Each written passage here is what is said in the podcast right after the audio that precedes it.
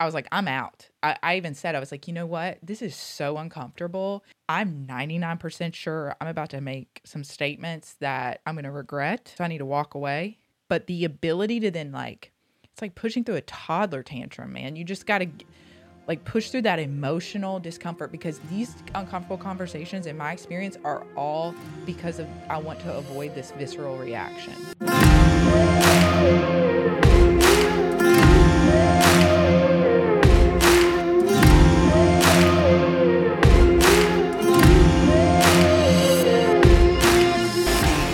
With TikTok, I've noticed that I'm only getting things I care about, and it like knows if I swipe past something really quickly, right? It's learning she doesn't care about this. And, yeah, TikTok algorithm is so good.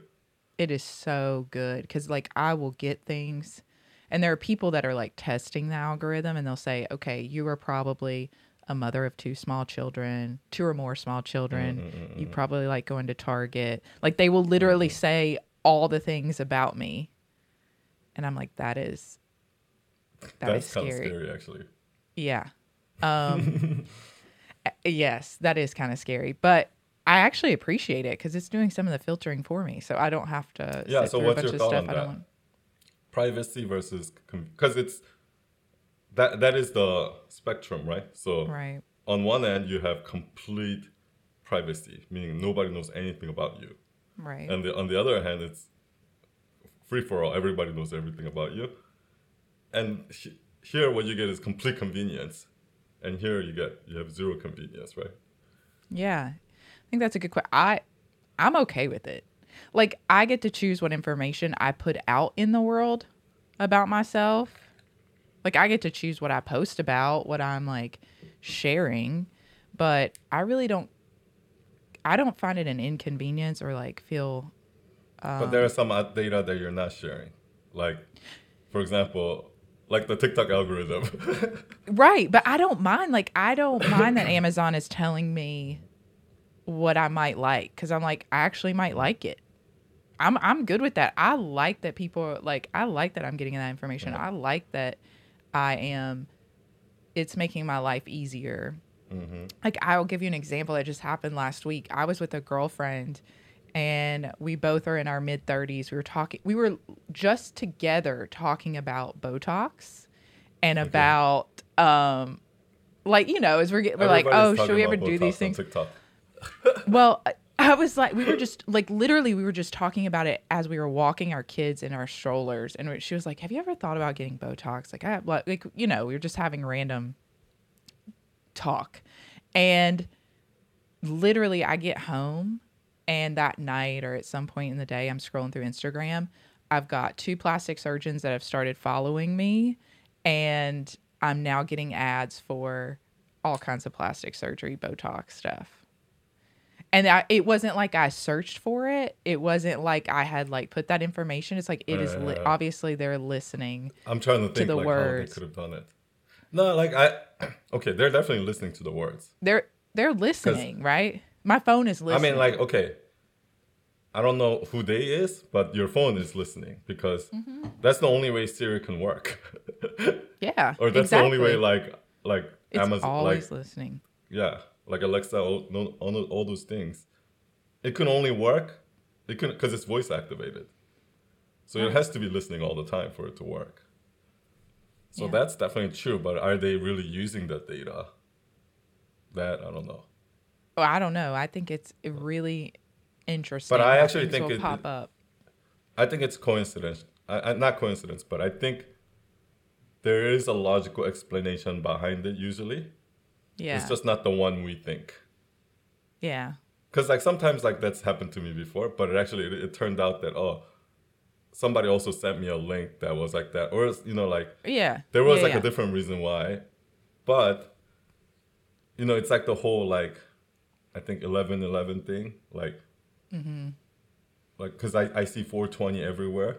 Like, you know, like it's because like, you put meaning to it. That's why you see it all. Like I think that's like the whole spirit animal thing. I think it's like that too. But when you buy a car, like when I bought a Mini Cooper, all of a sudden I started seeing Mini Cooper everywhere. Yes, that's like, exact example I was going to give. It's like once you become aware of it, you're not hyper focused, but you see it more. You're aware of it. Yeah. You're aware of it. Before you weren't even aware of it. Yeah. Right. Yeah. So that's what's happening. But going back to the privacy, because like you're actually one of the rare people who says, "Oh, take my privacy away." I know. Because I'm like that too. I'm probably actually more extreme than you. Because I feel like, okay, like, because it's this is how I feel, right? I think the people who want more privacy are the one who have more skeletons in the closet. Potentially. Do you know what I mean? Yeah, you know what? I think about that post that there was a post that you had the other day. No idea what it was, but you were talking about a woman who had gotten up to talk. And she talked for like 15 minutes about like what a terrible mom she was, what a terrible wife, whatever.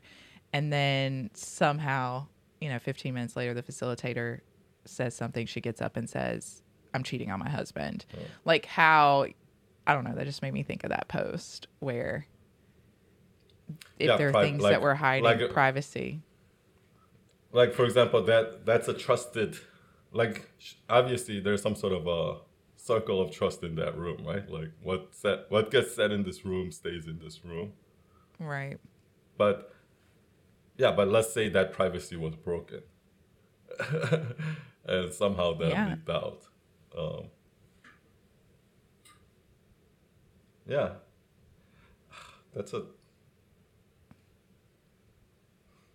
That's a tough question, right? I just don't think our privacy is guaranteed. Like with the world we live in. That privacy is definitely not guaranteed because I was there and we were actually there to record video. So I have that on tape. Right. And you get to decide how you use it, right? So you're kind of like Amazon. You got the data and now you get to decide how you're going to use it. And so I think when you think about it, there are ways to use it against people. Mm-hmm. There's a way to use that maliciously, and there are positive ways to use it too. So I don't know. I think that you think every job has that kind of.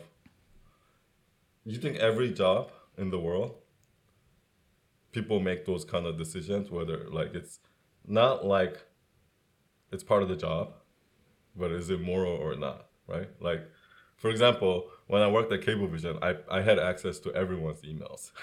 Because I worked in IT, so obviously I have certain, like, Cablevision is putting certain amount of trust in me, right? Right. So I have certain obligation to, you know. So do you think every job has that kind of, you know, like, because people just say, "Oh, I was just doing my job," right? Oh, no, I 100%. I mean, that's why we have whistleblowers, right? Yeah. I just watched two documentaries that this makes me think of. The one about Boeing and all the plane crashes that they had. And the one on 3 Mile Island, which was like a nuclear plant that had a leak, or I'm not going to use the right words, but they had an issue, right? Okay. In both of those instances, there are people there that are being told to just do their job, right? Think about Theranos. Like, yeah, I'm just doing my job. But at some point,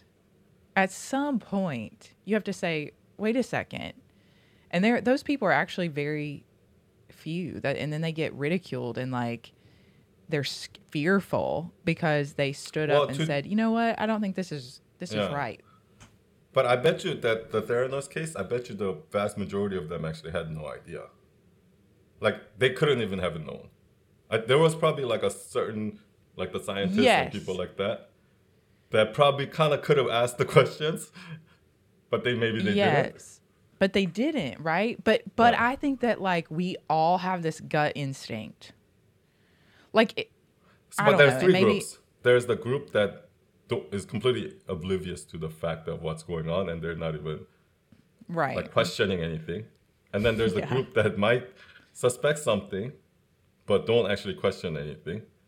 And then there's the group that actually questions and very small group actually questions and try have the courage to stand up and speak up, right? But yes, I agree with you. But Elizabeth Holmes, at what point, how do you get so lost in your message? Oh, but she's a narcissist, no? No, she is definitely something that is not normal. Or a sociopath or something. Yeah. I mean, she's definitely, I think every CEO is a sociopath, right? I think. No, I think they are. Not a psychopath, a sociopath. Okay. I think you kind of have to be. I think you have to be a sociopath to be able to remove your emotions from making a decision where it's going to affect, let's say, a life of 1,000 people in order to save 1,000,000 people, right? You kind of have to be a sociopath to be able to. So Michael Brodyway is a sociopath. No, I'm pretty sure that, I think I fall in the scale of sociopath too. Maybe there's degrees of it. Maybe of course. Autism, yeah. There's a spectrum. Everything is. But there's a spectrum. But yeah, I think it can go so, to our initial point, I think you can go so bad when you have information and data, and whether that is the data that I want to go get Botox or whether that's the data that as a CEO that you're doing something wrong. Yeah. There is a moral, when you have information, there is some kind of moral obligation, whether it's big, small, whatever, whether it's you having the emails, right? Yeah. I mean, for me, that's a little different because it's not they asked me to do anything wrong, right? It's just that. Yeah, but you could have done something wrong. Yeah, exactly. You could have done something wrong. So because you have information. Because you have data. You have... I could have probably seen if I was going to get a raise or not. Or, you know what I mean? Yeah. Okay, I'm in the... I'm thinking about a lot of TV shows. It makes me feel like I watch a lot of TV. But I'm in the first 20 minutes of Ozark. And I just started it. Yeah. I'm way behind here. But I just started it. And they're... they're obviously working with money launderers or whatever. They're already doing bad shit. These people are not good people. But even they have this moral obligation, knowing whether they're taking money, doing things I don't know. I think that everything. About it. Remember Sopranos? Yeah. Oh, remember you were talking about Sopranos. Tony Soprano is very authentic. That doesn't mean he has the right moral judgment or something like that. Yes, exactly. Man, you have a good memory, dude. But I think you're right. Yes. Well, I'm gonna take the conversation one step further. So there are certain things that's obviously wrong, right? So for example, if my boss is go see if so and so is emailing with right. That would be wrong. It's kind of obvious for me that that's wrong, right? But then there are certain things that in Soprano case or Ozark cases, right? The morality is what's right and wrong is different for different people, right? Correct. What's happening with the whole abortion thing right now, right? For example, that's that's a thing that's split exactly 50-50 in the United States between people that think that abortion is wrong. Versus think that abortion is right? Mm-hmm. So there's no right answer there. So that in that kind of case, so there's also that where, yes, you can say I'm doing the morally right. Everybody could be doing morally the right thing. It's just that people have different judgment on what's right and wrong also. Yes, there's gray area. Yeah. It's gray. It's really gray. I don't know what my point was, but yeah. Well, I think that two things can be true at the same time. Maybe people, there is no, we can't go to any being here on earth and be okay, tell us, shoot us straight, level with us. What is abortion right or is it wrong? There's no I mean, yes, the courts and states and all these people can make decisions, but there's no like true like definition. Well, it like depends on the.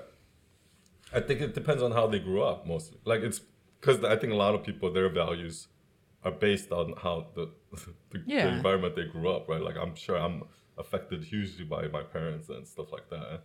Right. So. Yeah, so I mean, but there's nothing saying like this is right, this is wrong. Like I'm trying to think of something that's more like cut and dry, like. And also, I think it's contextual, right? When you said the whole Ozark thing or Sopranos thing, right? Like Tony Soprano will do anything in his power to protect his family, right? Because that's what he values, and it's you know like. Yeah. To him, it's right, even if that meant killing somebody else, right? Yeah, right. So I mean, like doing a lot of bad things. Yeah. So I mean, it's like it's contextual too. Like your morality, your values, is also contextual. So that's why I can totally see people that are working at Theranos going, like justifying it. Oh yeah, know? Yeah. Rather than like deep inside knowing that they're doing something wrong. Right. Well, I think even like. Just what I've read and what I've seen depicted is you can tell there's this internal struggle. Like, am I the crazy? Like, I've got to be the crazy one. There are, you know, 1,000 other people that are like, this is great. Then you've got the entire world saying like this is great. It's like a cult. Yeah. That's how cults work. It's like, oh, okay, something, you know, you start to get that gut feeling. But again, back to what you said, it's like what you know, right? If you grew up in Scientology, and that's all you know. That's all you know, right? Like, you don't know that there's anything right or wrong or about what you're doing or what you're not doing. You just know what you know. But I actually also think that it's a certain type of people that falls into a cult versus they leave the cult. So... You know, like I think the first two groups that you talked about, I think it goes back to those three groups that you talked about. Yeah. The completely oblivious. Yeah. The but I think even within the oblivious, I think there's a fourth group, which is like they're beyond oblivious. Like and these are the people. Okay, here's my theory, right? Why do you think they're oblivious? Like why are they oblivious? Well, I don't know. I don't know, like... You just... The science behind it or anything like that. Yeah. They just are. Here's what I think. Yeah. I think there's about 5 to 10% of the population who are easily fooled, right? So when you see those, like, email scams, like Prince of, you know, Saudi Arabia, or, like, when you see the guy selling an iPhone on the subway, like for $50, like those kind of things, like there are people who falls for that. There are about 5 to 10% of the population who falls for that. And I think that this is the fourth group, okay? Because like, even if you're oblivious, most people that are oblivious still wouldn't fall for those type of things. Okay, so so the fourth group is like the $50 iPhone subway group. Yeah. Okay. Yeah. And I think that 5 to 10% of the group are the ones that are the audience, the majority of the audience, like the Tony Robbins audience, like the ones that falls for this, like, you know, like dream life, this type of thing. And that's why all those marketing tactics that they teach, right? About like using the time, like trying to like the FOMO tactics, right? You know, like the price slash, like all of those tactics are designed to work on those people. That's why we would be thinking like, oh, are you serious? Like the prince of you really gonna fall for that? But people fall for it, right? And I'm sure you see some marketing be like, are you serious? Like people really gonna fall for that? But there is that 5 to 10% of the population that do fall for it, and that's why it works. The problem is when you do that, you're killing your brand to the 90 to 95% of the audience who doesn't fall for that, right? Mm-hmm. So you're basically, all these businesses are basically surviving here, and once they run out of customers, they're done. You know what I mean? Yeah. They're not really building a real brand. Yeah. I just thought of another, some documentary that I watched where this company was like a fake, it was like a fake marketing company. And it targeted vulnerable people, like the promise of like, we're going to build your website. Man, what was that? We're going to build your website. We're going to... Wait, what is it called? I can't remember what the name of it was. I'm sure someone will know. But like you... They would call these folks, or maybe it was like you went to a link and you like filled out your information saying, I'm interested in building a business. So one woman, for example, like made blankets or something like for babies. Yeah. And she was trying to build her business. She was this entrepreneurial spirit, right? And they're like, we are going to help you. We're going to build your website. We're going to give you all the course material. And ultimately they would sign them up for thousands and thousands of dollars, but they weren't actually delivering anything. Anything. At all. And so they would get them on these subscriptions and they'd be like, okay, we need to buy one more course. Was it someone famous? Man. No, it wasn't like a name that you, if I said it, you would probably know, but it was, they got in a lot of trouble. Because eventually like, and the workers would be told like, you have to call this person. We need to get another $5,000 from them. Or, you know, whatever. And there are people that are either still in litigation or whenever I watch this, they were still in litigation or some had never recouped their money.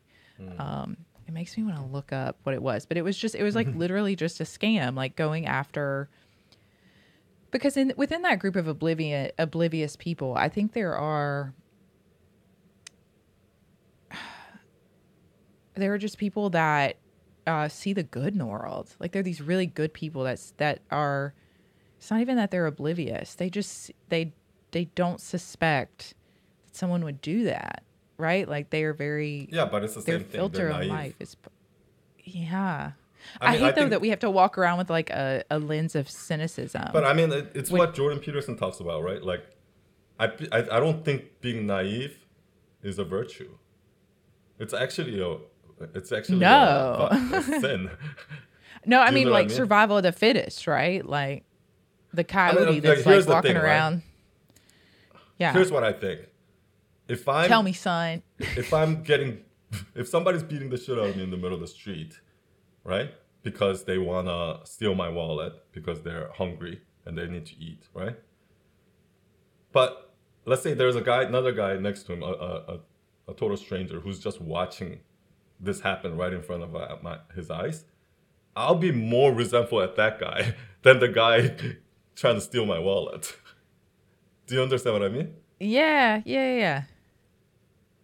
Why did I say that? Why did I make that point? Well, there was a reason why I made that point.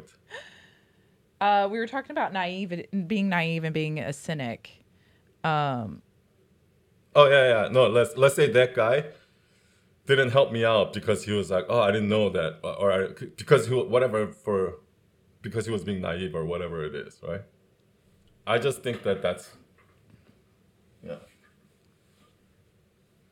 It's kind of like when I watch those movies where somebody's like getting killed and there's an audience watching, and to that audience, like they're like, oh yeah, that's a bad example, but here's a good example. We all talk about how like child labor is wrong and all these like, all these like slave labor in third world countries is all wrong and all of that, while continuing to buy iPhones, right? That's naivety. Do you understand what I mean? Because the reason why that exists is because you're buying the iPhone, which is made in Foxconn or whatever in China, right?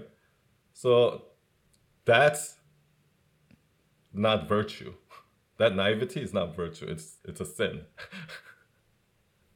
So you can be the oblivious person that's like, oh, I didn't know. Well, I actually think ignorance is a sin. Like, depends, right? Like ignorance out of just like voluntary ignorance, I think is a sin. Yeah. Have you seen the Tinder Swindler? Oh yeah. I saw like the first 30%. What do you think about those people? What category do they fit in? Those women. Oh, those women?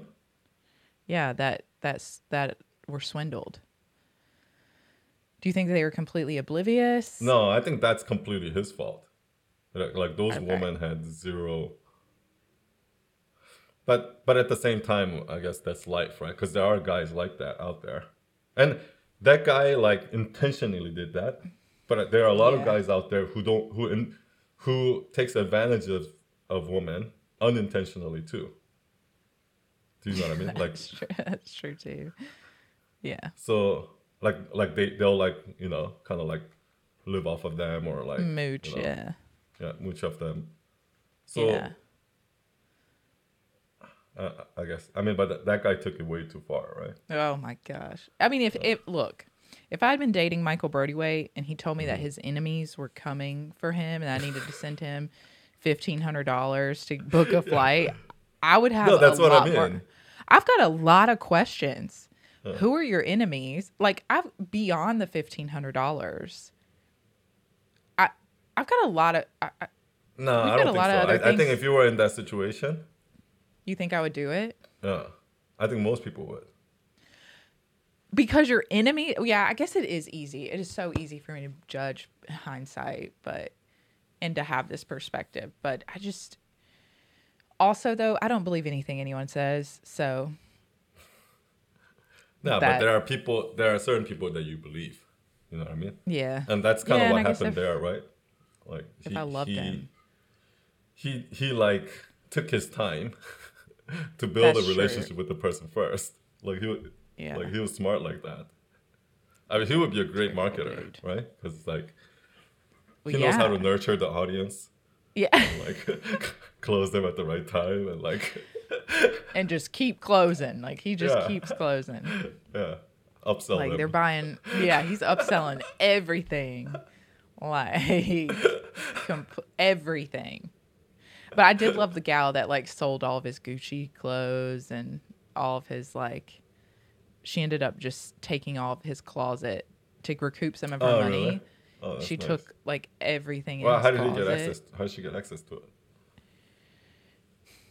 I can't remember. I think she was over there. I can't remember if she was over there or maybe she was saying she was going to send him clothes or something. She had kind of scammed him and was like, I'll get all your clothes. I'll get all your stuff or something. I can't remember the details. Anyway, she got a hold of like a significant amount of stuff and was able to sell it on eBay and recoup some of her money back. And I think she's still selling things. Like she just had suitcases and suitcases of stuff. Yeah. So she's the only one who kind of made it out. Got some of her money back. Yeah. Good for her. Yeah, I know. I was like rooting her on. I was like, good for you, man. I think he also went after specific people, right? Like specific type of people. Oh, yeah. Yeah. Absolutely. That are more likely to fall for it. Like, I guess that's what I mean, I guess. So you're right, right? In that sense, there are definitely people like that a lot of marketers prey on. Yeah, he knew his audience. Mm-hmm. He knew his audience. But I don't know. I don't really... I stopped watching Netflix documentaries because they're not that good. Yeah. I feel like Netflix documentaries are so like... I don't know. So average. They have a tendency to really draw things out. I'm like, you know what? We could have done this in one episode. I'm not sure why we needed 10 episodes for this. But you know what? Like my brain. So I don't know if you have this or you know people like this, but I am someone who, and it actually frustrates Michael. Like I need to be in order for me to listen. Like 100% to someone or something, or to be able to think, I need like white noise of some sort. And I'm not talking about like a white noise machine. I'm talking about like, I just need the TV on or like be listening to like a show and maybe not even taking in what it's saying 100%, but it has this ability of like making my brain quiet enough to be able to focus. Really? On what the person is saying. Or like, so when I'm talking to Michael, I need to be up like doing something. Like I need to be brushing my teeth or washing my face or like putting dishes away in order to be able to. Are you the only one like that? Or is there other people like that? In the world? There have got to be other people like that. Where, like in school, like I had to be like writing something down and people like just doodling or whatever in order to listen to a lecture. And like what it did, it was like my brain could like, my brain like latches on to something and it makes like it quiet.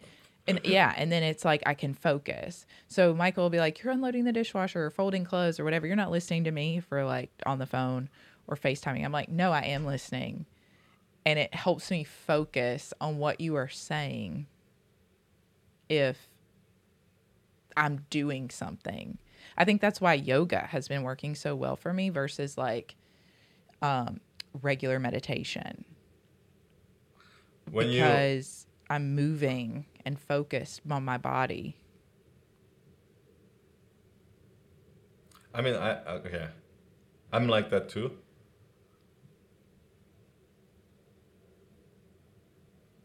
I mean, maybe. I hate it when the TV's on when I'm trying to talk, like when I'm trying to listen to someone. Okay, so it's not. So I don't listen to TV while I'm trying to talk. That was probably. I need to listen to TV to be able to focus and think about something. So if the TV's on in the background, then I can actually focus and think and write or like work. When you listen, though. I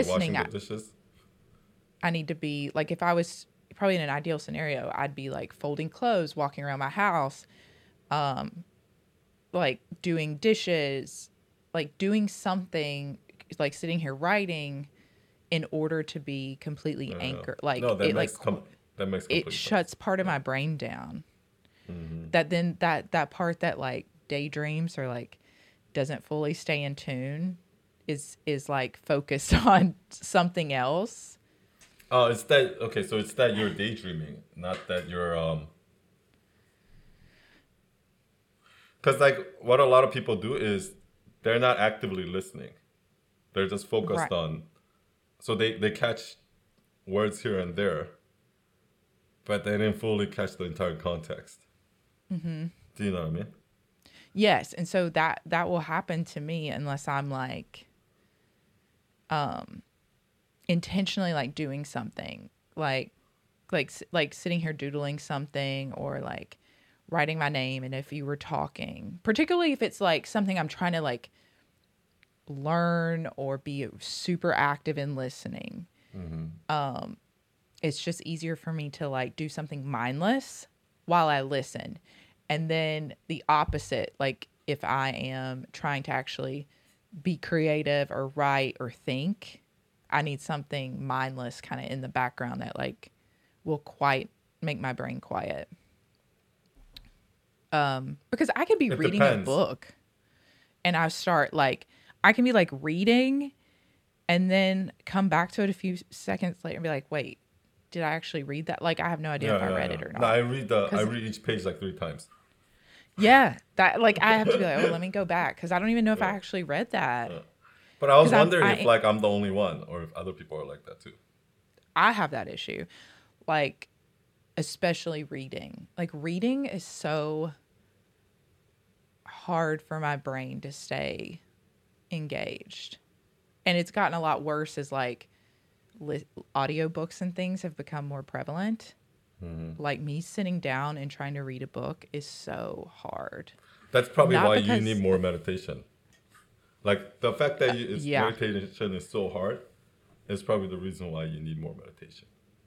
At 100%. And it's gotten easier, right? Like, I've been doing yoga and some meditation for, 3 or 4 months now, and it's gotten a lot easier. And I think doing it first with, like, yoga or just being able to come into my body and not be thinking about a bunch of different other things to numb out feelings has been transformational just in how I'm present when I'm not doing it, which I know that's what everyone says, right? Like, that's the whole point. But But yeah, it that chatter does get has like I don't think I'll ever be able to make it go away 100%, but it definitely is not as loud and doesn't happen as often, or I'm not as uncomfortable when it's not happening. Mm-mm. It's hard when you're so when you're consuming information, there's two types, right? There is just information, right? When you're reading a scientific book or something like that, a textbook or something mm-hmm. like that, it's just all pure information. And then there's times when you're consuming where it's just all emotional information, where how this person is feeling. You're trying to gauge how this person is feeling or something, whether through tone of voice or facial expression and things like that. And I think those two are totally different in terms, like, for example, with this one, I'm like you. Like, I can't, like, if I'm just focused on it, like, I can't. It won't just come to me, right? Yeah. But then with this type, I do have to be intentionally, like, very focused on listening. Like, because, like, when I watch somebody and when I, that's why, like, when I do a Zoom call, it's totally different than when I just do a voice call. You know what I mean? You're really good at listening, though. I remember that was one of the first things that we noticed about you, and that Michael noticed about you when he talked to you. He was like, he's just a really good listener. Yeah. So let's say I'm a good listener, right? Mm-hmm. And let's say average was here. That means, because what ends up happening to me is, because I added my own videos, every time I go back and I watch replays or I watch videos, I'm just like, oh, I totally didn't. I totally wasn't listening just there, because somebody will ask me a question, and I answer the question, but it wasn't like I could have answered it better if I was really paying attention to what she was saying. Like, what if I was really, really? Because when I rewatched it, I'm like, oh, I think actually she was trying to say this. Like, she was actually trying. This is what she was really struggling with. So that answer probably didn't really help her. I have to answer her like this. But I didn't realize that until I rewatched it.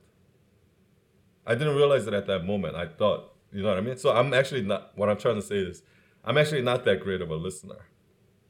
But let's say me as a not that great of a listener, if I'm already considered good. Just imagine how bad everyone really is. I knew that's where you were going. I know. Well, hey, but also, like, hindsight's 20/20. I mean, you have, like, a different perspective. You already knew kind of what she was asking. Like, you're an intelligent dude, so, like, you're thinking about, oh, I could have answered it this way. I mean, you always come up with, like, a million different.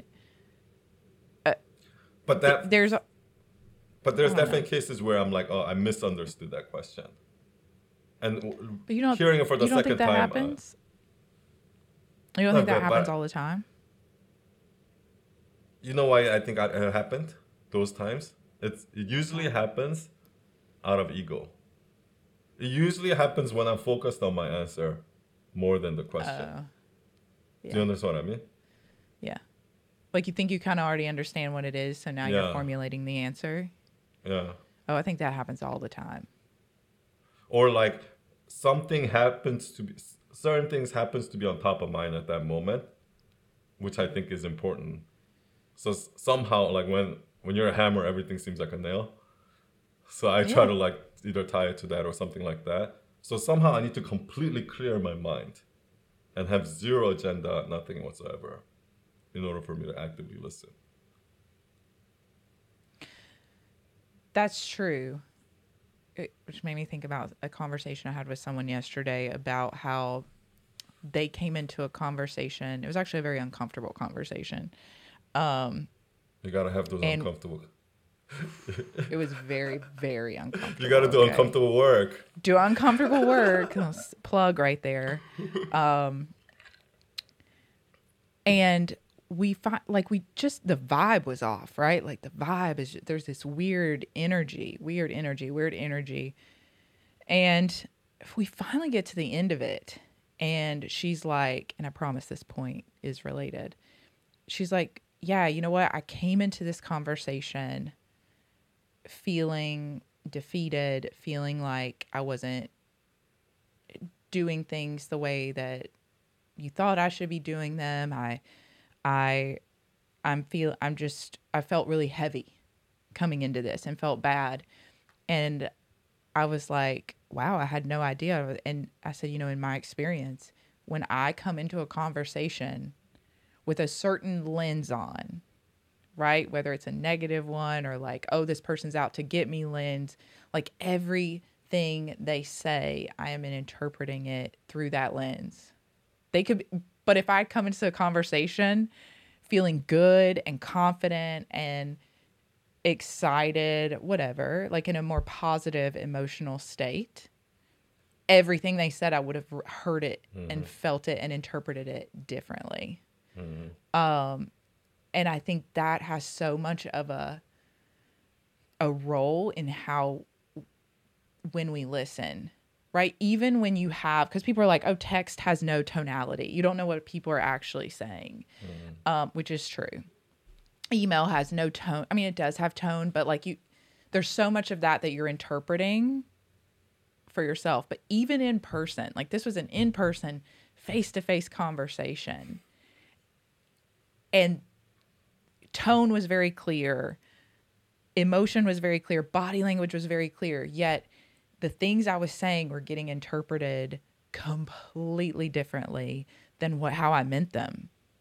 And the place we got to was because of the state, the glasses, the filter that she had on that day. And that, I mean, what you said exactly is the exact thing that Michael was talking about when he says, like, you know, like 95% of the time, what you think is not going to happen, right? Like when you have that uncomfortable, when you do have that uncomfortable talk, or when you confront that person, 95% of the time, it's just in your head you were thinking the worst case scenario, right? So I just feel like so many people do that. Like they, I forgot which YouTube video I saw this in, but it was showing Brie Larson, how like why everyone hates Brie Larson, and it was showing a video of, you know how like they have celebrities come on. And they'll have like, is Brie Larson? And then like Google suggests, shows you the rest or whatever. So they'll do that. What she was doing was like every single suggestion that like, does Brie Larson go to the gym? Is Brie Larson, you know, whatever. Blah, blah. Every suggestion that came up, she was interpreting negatively. Like she was like, what does that mean? Like that I need to lose weight? Like right. You know what I mean? And it just made her like so unlikable. Like yeah. But like it's because she was interpreting everything through that lens. Do you know what I mean? Through that lens. Yes. Even though when I saw it, when I saw the suggestions, like it just seemed like it's fans curious about you.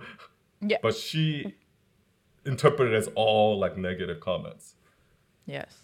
And depending on what kind of energy you're carrying around that day, what set of glasses you have on, I feel like is a big factor in how you're interpreting things. Like, and just like in that conversation, we had gotten to this place where there were a lot of interactions that had happened even prior to that conversation that just spiraled, where it was like, one thing was interpreted one way, which then built a story in her head, which then the next time something was said, built a story in her head. Then the next time is a story in her head. And so I, on the other side, I'm like, whoa, all of that makes sense when you say it that way. Like why you thought that. Like all that makes sense. Oh, so it was kind of it's not just like the way she heard it, but the way you said it too. Yeah, I was like, oh, I could, but how you can flip it and make whatever story you want in your head. But I'm sure if she heard your side, she'll be like, oh, that totally makes sense too. So then I was like, okay, let's go back. Let's go back to all these instances because I totally see how you could feel that way and why it would come off that way and how you could build this story in your head. And now this energy that you're bringing all makes sense. But let me tell you what I was thinking. I thought I was doing I thought I was eliciting like a positive message, and I thought that I was actually relieving some burden without realizing what I was doing was perpetuating this negative cycle, which was not the intention at all. So I think that we, like, as much as we can, as uncomfortable as it is, man, that conversation was probably one of the most uncomfortable I've had in the last 3 years. I mean, it was like a very uncomfortable conversation. But the fact that, like, how powerful it is to get curious and to just keep asking, like, get you know curious. What I think? Like, what? I think you need to have some more uncomfortable conversations. If that was the most uncomfortable conversation you had in 3 years. No, I mean, it was really, I mean, it was very emotional. It was heated. There was. But you don't have conversations like that with Michael. Or like, you know. No, like, okay, I don't count the ones with him because we will have uncomfortable. We're so practiced in it, right? That it doesn't become. Yeah, actually, yeah. It doesn't become a thing. Mm-hmm. Just because it's easy for you, it might be harder with somebody else. Like, yeah. For you, it might be easy to do it with Michael because you know that, you know, he's like that too. Yeah. Right. And that's my husband. I've been with him for almost 8 years. Like, there, you get into a rhythm, you know, like, there becomes a level of intimacy in that relationship that you just kind of know if you're doing the work to communicate and know each other, I think. But I just feel like that could be everywhere, though. Like, I think the problem is that, right? The fact that you don't feel, maybe not as comfortable as Michael, but, you know, close to that comfort level with other people. I just think there's a huge problem there in society like that, because then what happens is we start building walls around us. You know what I mean? Yeah. Instead of like having conversation, which is going to 99% of the time resolve everything, we don't. And we just build walls around each other. Dude, I 100% wanted to evacuate that conversation. I mean, there became a point. There's like I feel like those conversations are like a bell curve.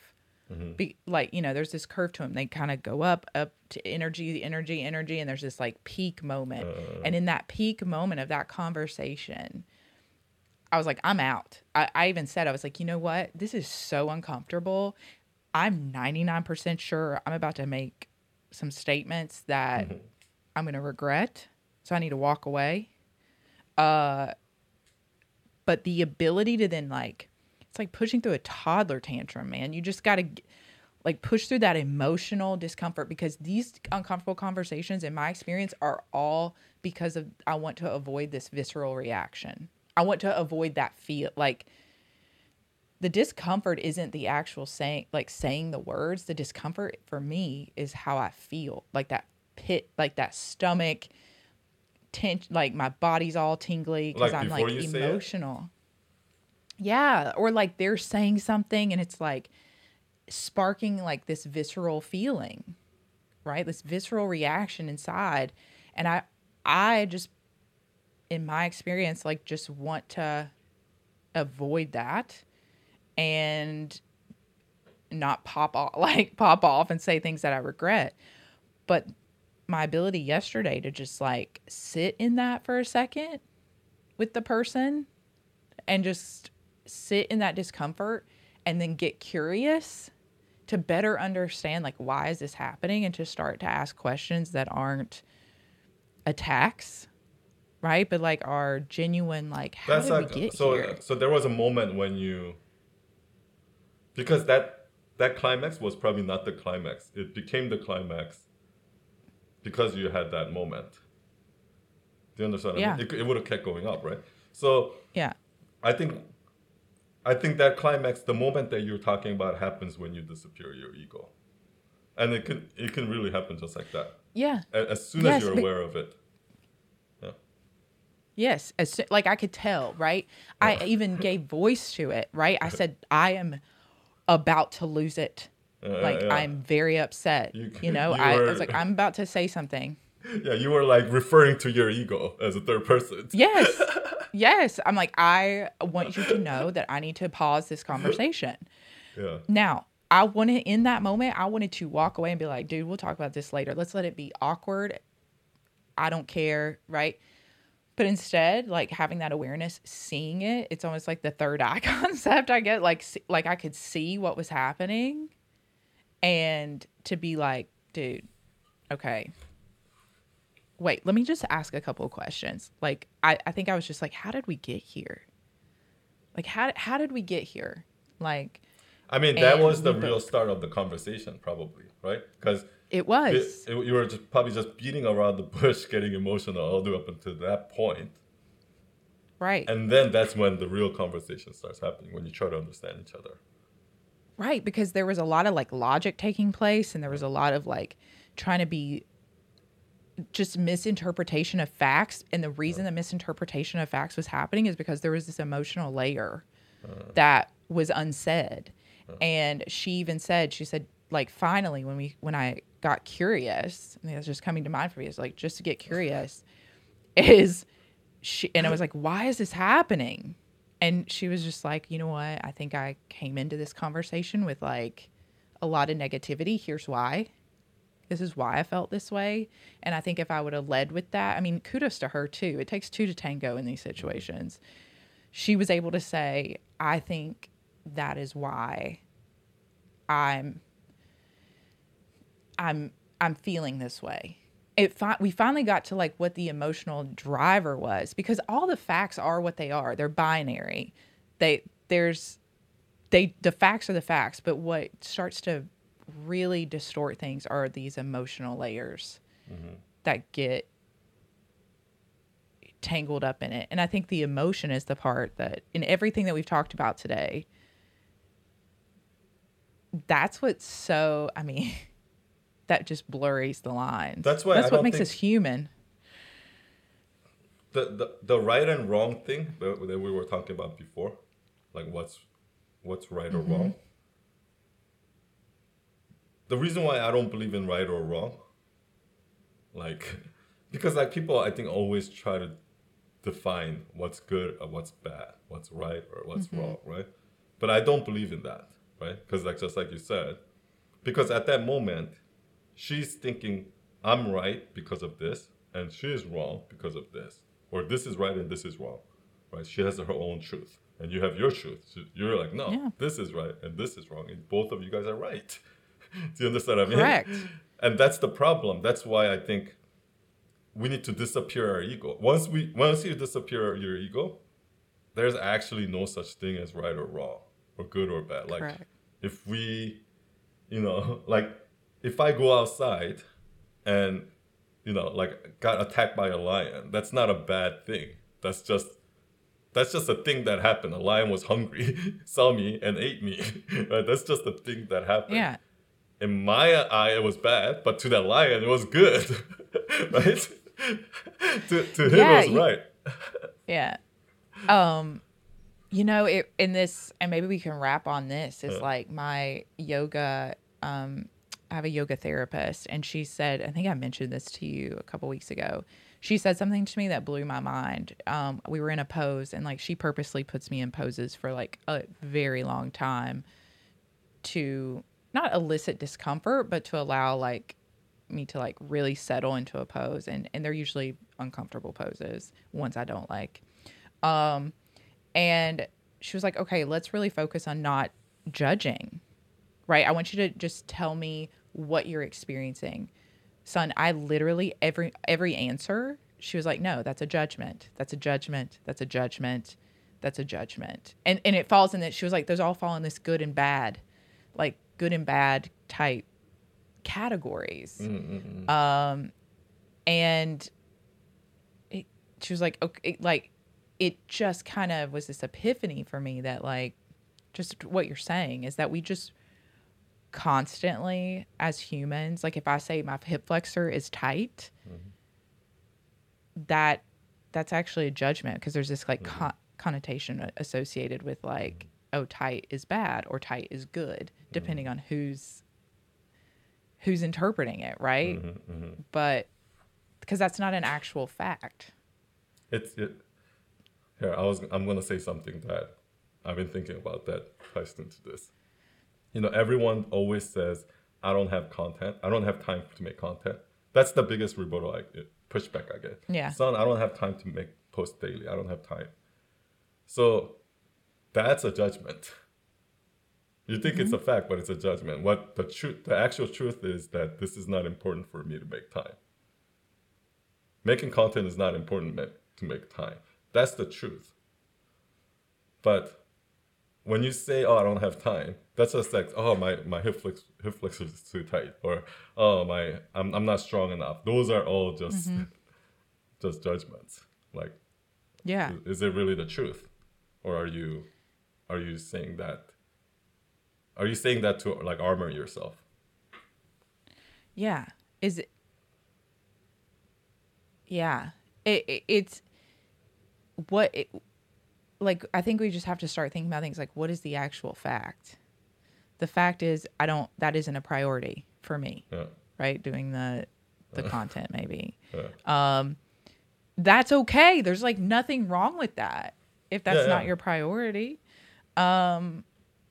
It's like working out. Like, I don't work, like, I'm not working out. Well, that's a fact. Not true for me. I am working out. But you're the only one who loves to work out. I do. I'm not the only one. Dude, I do love it, though. It is so fun. Oh, my gosh. I don't know. I've really gotten into Peloton. But anyway, I think there's just this, like, how can we start looking at what we're saying kind of in the way that my therapist has said is like, and when I was in that pose, and I think that's just been a theme for me, is like, is this a judgment about my current experience, or is this like an actual fact? And how that will allow for just a completely different perspective, a different lens, a lens that isn't so foggy with the judgment. Good or bad. It works with praise too, I think. When you look at somebody who's like, oh wow, look at a nice house they have, or like, oh, look how pretty she is. That's also, you know, it's also judgment. I mean, it's also judgment. It is judgment, right? Yeah. So how much of that are you walking around with? In those cases, you're judging yourself. You are. Yeah. And comparing and all of that. And I mean, how maybe not even like trying to fix it immediately, right? But just becoming aware of it. I think that's how you fix it. Gives you extreme power. It is. It totally is. And that gives you so much power. Because even Eckhart totally talks about it, right? Like, the way to fix that is by being present. Like, like dropping your ego and being present is pretty much the same thing. But the thing is, what he says is that, but we come in a human form, right? we have a form. Correct. So because we have a form, we can never completely disappear our ego. We're gonna want to drink coffee. We're gonna want to do something fun. You know what I mean? So right. Like, don't judge yourself for don't also judge yourself for being a human. Like that's just another level of judgment. But if you can just become aware of it, and for me, that's been really powerful. It's just becoming aware of it and how it has improved my experience as a human on this earth. Sounds like you became like very spiritual in the last year or so. Yeah, since January, I've really been focused like on... I was a relatively healthy individual who, in terms of spirituality and ability to navigate life on life's terms. But through the last almost 5 months, I have been challenged in ways I've never been challenged before, and that have required me to do some work and to like really look at my side of the street and what I can own, and in order to be a better mother and be a better wife and just a friend, everything. And to enjoy myself, man. I didn't really like myself, but I didn't know that. See, like, that's one thing that I never really... Maybe one day I'll get it, but... Because I don't think I've ever... Because, you know, that whole self-loathing, like, people talk about self-loathing, that whole cycle. Yeah. I don't think I've ever had a... I don't think I've ever hated myself. If anything, like, I think the problem is, like, I love myself too much. I don't know. I mean, you had like imposter syndrome, stuff like that, right? I've never hated myself, but I was and still am, and it's the area I'm doing work, I am my own worst critic. Like there's this voice, right? There's this voice in my head of like, how do you get better? How do you be better? You can be better. Not that you're bad, but there's always better. And you can continue to optimize. You can be better. And that voice isn't just to me, right? That voice is going to come out to everybody, because that's the lens that I've got on. But I think that's a whole episode. Yeah, I was going to say something about it and then I forgot. So let's end it here. I'm so glad we're back. Always nice talking to you. Yeah. You too. Yeah. You too. It's fun. It's always easy. I'm like, where did the time go, dude? I know. Well, we'll chat next week. Bye, everyone. Yeah. Bye. Ciao.